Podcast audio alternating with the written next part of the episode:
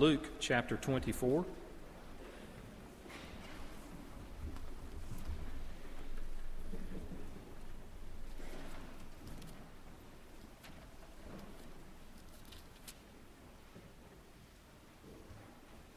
Luke chapter 24, and I'll read verses 25 through 35. It's kind of breaking into the middle of something that happens that I'll explain in just a moment. Hear God's word. Luke 24, beginning in verse 25. And he said to them, O foolish ones, and slow of heart to believe all that the prophets have spoken. Was it not necessary that the Christ should suffer these things and enter into his glory? And beginning with Moses and all the prophets, he interpreted to them in all the scriptures the things concerning himself. So they drew near to the village to which they were going. He acted as if he were going farther, but they urged him strongly, saying, Stay with us, for it is toward evening, and the day is now far spent. So he went in to stay with them. When he was at table with them, he took the bread and blessed and broke it and gave it to them. And their eyes were opened, and they recognized him, and he vanished from their sight. They said to each other, Did not our hearts burn within us while he talked to us on the road, while he opened to us the Scriptures?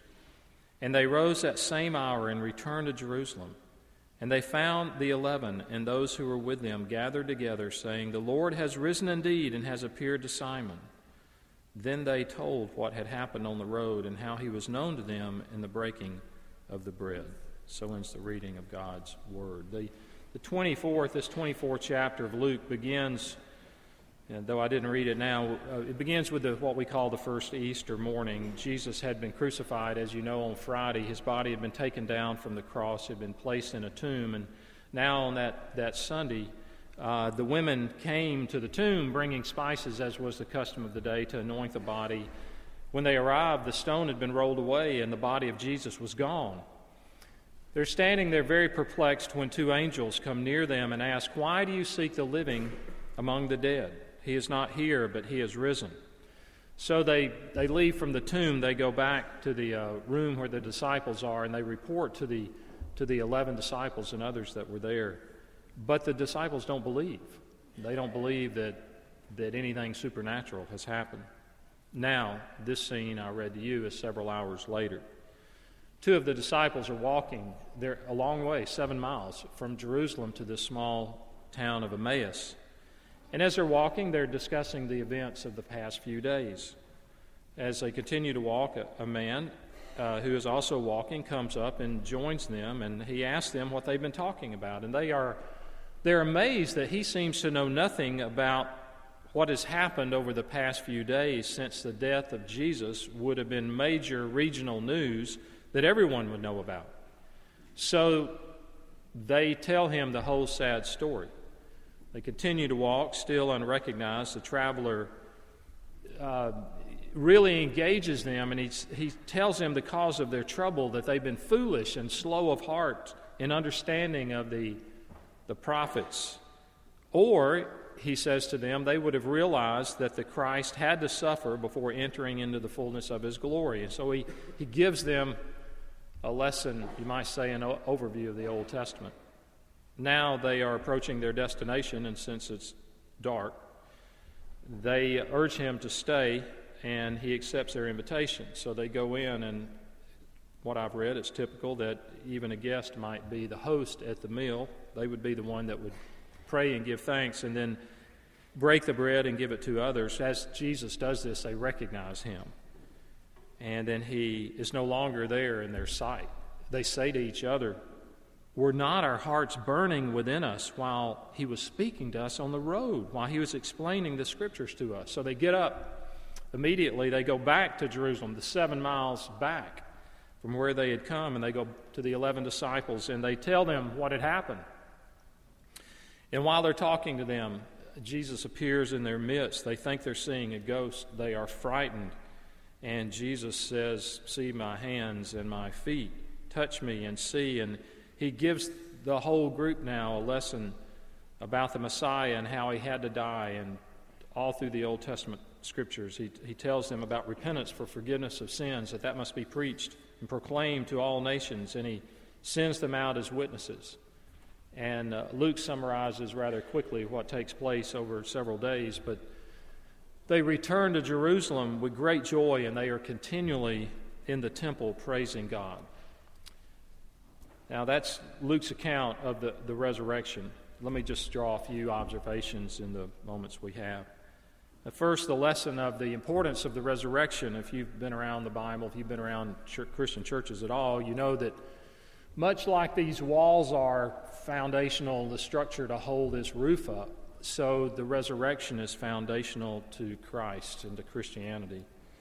It's as important as it can be, and even honest skeptics and those who don't necessarily believe what the Bible teaches, they see, uh, the critics have seen, that they know, they realize that the disciples assumed something transformative happened.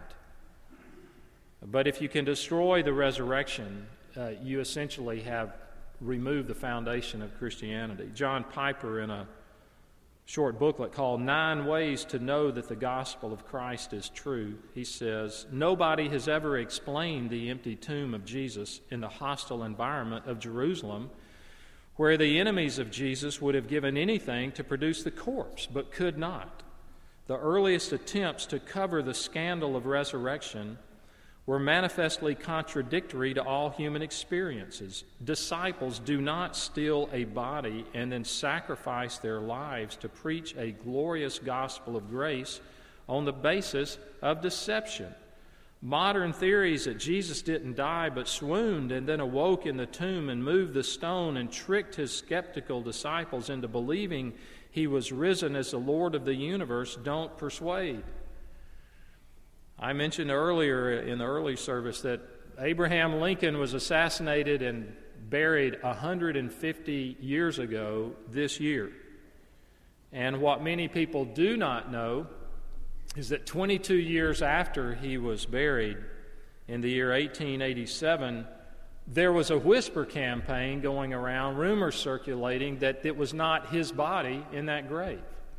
No one was denying that he had been assassinated and had died. They were just saying that's not his body. So 22 years after he was buried, the body was exhumed, the remains were exhumed, re examined, confirmed that it was Abraham Lincoln, put back in the coffin, sealed with lead, put back in the grave, and you think that would settle it. It didn't. Rumors continued. 14 years later, the body was dug up again. And after that examination and confirmation, it was moved to Springfield, where it remains to this day. My point is if the enemies of Jesus had wanted to silence the rumors circulating around or the stories circulating around that Jesus was risen from the dead, it would have been very simple produce the body, produce the remains. But the remains were not there. So, if you're a seeker this morning, perhaps you think that Christianity is one of just a whole gamut of valid religions. I would just say, uh, and, and I've read a lot from many, no other religion claims an empty tomb for their leader, not one. Second observation that we see here there, the difference between, the huge difference between just knowing and believing. I was in a meeting and I I think I told you I, I heard about an ad uh, in the New York Times. For sale, complete set of World Book encyclopedias, like new, $1,000 or best offer. No longer needed, recently married, wife knows everything.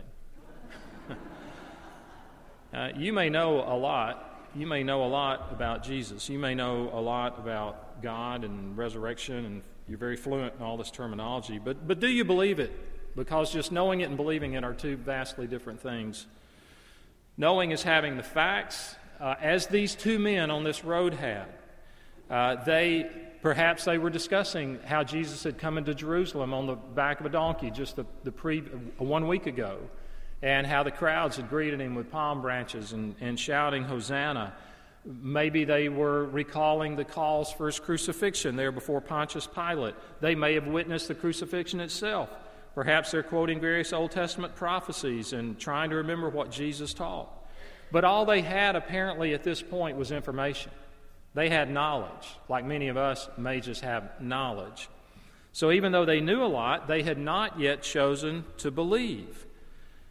Believing is choosing to put your trust or your faith in that which you know, to act upon it. In the Bible, in biblical times, the word believe was much more substantive than the way we use it today. We throw it around like, oh, I, I believe it may rain tomorrow. Well, I believe it may not. I believe that, that this place has the best food. I believe this one does. I believe that so and so may win the Masters. Well, I believe that. We use that term in, in, a, in vast ways that they did not in biblical times. The word believe essentially meant in the Bible to live in accordance with, that your actions reflected what you said that you believed. And so they had not yet, Christ rebukes them in verse 25, they'd not yet put their faith in him. He says, slow of heart to believe all that the prophets had spoken. They had knowledge, but they had not put their trust there. Some of us, some of you, you heard about Christ and believed, truly believed at the same time. Some of us here grew up hearing about it, but didn't really believe it. I thought it might be factual, but I did not depend on it. I did not trust in it for years after I originally heard it. I would urge you today to believe, to put your faith in it. How does a person then move from simply knowing to believing? Well, the Bible tells us how. It starts with the Scriptures. As Jesus explained to them here, the Scriptures, we assume he probably went all the way back to the first book of the Bible, the book of Genesis. They didn't have chapters and verses in those days, but we go to Genesis 3:15, which is the first promise in the Bible about a redeemer who would later come. And then it traces that promise through the scriptures. He may have lingered at Genesis chapter 22, where Abraham is told to take his son Isaac up onto a mountain. And God provides a substitute sacrifice for Isaac at that time. Maybe Jesus touched on the Passover and how that was fulfilled in him, and the sacrificial system, and the tabernacle out in the wilderness, and the, the Day of Atonement, that one day a year, Yom Kippur, when the Jews would gather and a sacrifice, a substitute was offered in their place for their sin. Maybe he talked about the bronze serpent that God instructed Moses to make and to lift it up on a stick high above where people could see it, and everyone bitten by these venomous serpents was, was healed that looked at that. Maybe he talked about the prophecy that had been given by Isaiah some 700 years before about the suffering servant in Isaiah chapter 53, or maybe he talked about Psalm 22, which is stark when you read that, a very descriptive uh, narrative of crucifixion and a person dying through that, when at that time had not even been invented, it was prophetic about what would happen to Jesus. And verse 31 tells us he opened their eyes. So he instructed them with the scriptures and then he opened their eyes. The Bible says faith comes from hearing and hearing by the word of God. So we can have knowledge, we can have information, but then God has to open our eyes. To an unbeliever, this sounds very wacky. What do you mean? God gives us eyes to see. I don't mean a new set of eyes in our heads, but where we interpret and understand what we had not seen before. And so when faith comes from hearing and hearing by the Word of God, the problem often with them and with us is not in our heads, it's in our hearts. And so God gives us faith to believe then and depend on what He says is true. It's spring here. You know what spring brings to the south? Bad weather in April and May. You know, sometimes tornadoes. I was reading that more tornadoes hit the Midwest than the South uh, by average every year, and yet more Southerners die from tornadoes than Midwesterners. You get that? More tornadoes in the Midwest than in the South, and yet more Southerners die from tornadoes than people in the Midwest. Assuming that's correct. Uh, it said those who study these things say the reason is because Southerners tend to be fatalistic, and we don't seek shelter. I, have heard the sirens go off and see people driving on Zebulon Road. They got to get to Kroger. The bread and milk may be sold out. Come on, let's go get it for the we don't act on the knowledge we have. We just think, you know, if, kind of, if your number's up, your number's up. You know, it doesn't matter if I'm out on the street or if I'm in a storm shelter. Same thing's going to happen, we think. third observation, the basis of our hope in verse 51. Now, I didn't read this far, but at the end, Luke kind of tells us what happens sometime later. It says, While he blessed them, he parted from them and was carried up into heaven. And they worshiped him and returned to Jerusalem with great joy and were continually in the temple blessing God. Now, the ascension of Jesus into heaven marks the end of the work Jesus came to do on the earth and the beginning of what he continues to do right now. And so Christians see that the Bible teaches his ascension is proof that he has conquered his every enemy and he reigns supreme far above all. And so he is our high priest, the Bible says, in heaven. He is our advocate, interceding for his people. And one day, the Bible teaches, he will return to take us to be with him forever. So he's still alive. It's not that he rose from the dead, appeared to disciples, and later died again. But we believe, the Bible teaches, he is still alive. I was reading an application yesterday for a person wanting to become a U.S. citizen. Citizen of the U.S. In fact, one person here near me just said their mother is in the process of doing this right now. And uh, here's some of the easy questions Are you at least 18 years old? Have you been a permanent resident for five years or more? Can you read and write and speak basic English? That rules those of us from Alabama out. Can you pass the civics test? Here's where it really gets fun, okay? Now, don't raise your hand because most of us will fail, I think. We'll get this one. How many stripes are there on the U.S. flag? Answer. Okay, this side got it. Y'all flunked over. All right. All right, don't answer the rest of them. I'm going to read several fast. Who's the Chief Justice of the Supreme Court today? In what year was the Constitution written? Which of these is guaranteed by the First Amendment? Freedom of the press, right to bear arms, right to happiness, right to trial by jury. How many Supreme Court justices are there? What are the first 10 amendments to the Constitution called? When was the Declaration of Independence adopted? Which of the following amendments to the Constitution does not address or guarantee voting rights? The 19th Amendment, the 24th, the 15th, the 7th, or the 9th? What are the 13 original states? What do the stripes on the U.S. flag mean? What is the introduction to the Constitution called? How many changes or amendments are there in the Constitution? Who selects the Supreme Court justices? How many representatives are there in Congress? Why did the pilgrims come to America? Who has the power to declare war? Is it the Congress? Is it the President? Is it the Chief Justice of the Supreme Court? And so on and so forth.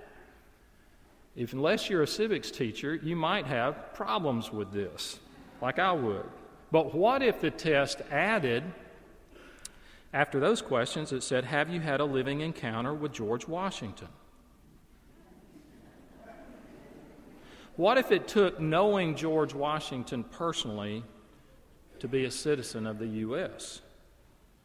Well, to be a Christian does not just mean answering academic questions. There is knowledge. I mean, we don't believe in a vacuum. There are things that we are to know, facts, certain historical things about Jesus and about ourselves. But it's not just that, it means having a living encounter with Jesus Christ. And the only thing which makes that possible is that he is living, that he's no longer dead. Verse 32 that I read said, They returned to Jerusalem with great joy, and they were in the temple praising God and worshiping. Well, what happened? Earlier, they were afraid for their lives, they were fearful, and now they're in the temple worshiping. Their worship changed because they changed. God had changed them, He had changed their hearts. Put your trust in Christ today.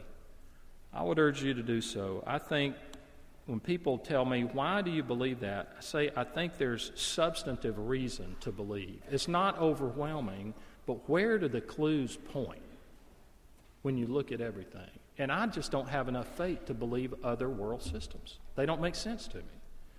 But where do the clues point? Let's pray together. Uh, Father, we thank you. We thank you for these believers in the early days, just like us. They were normal men and women that struggled with faith. We thank you that you uh, give us faith through your word in Christ. May our trust be in Him and Him only. We pray in His name. Amen.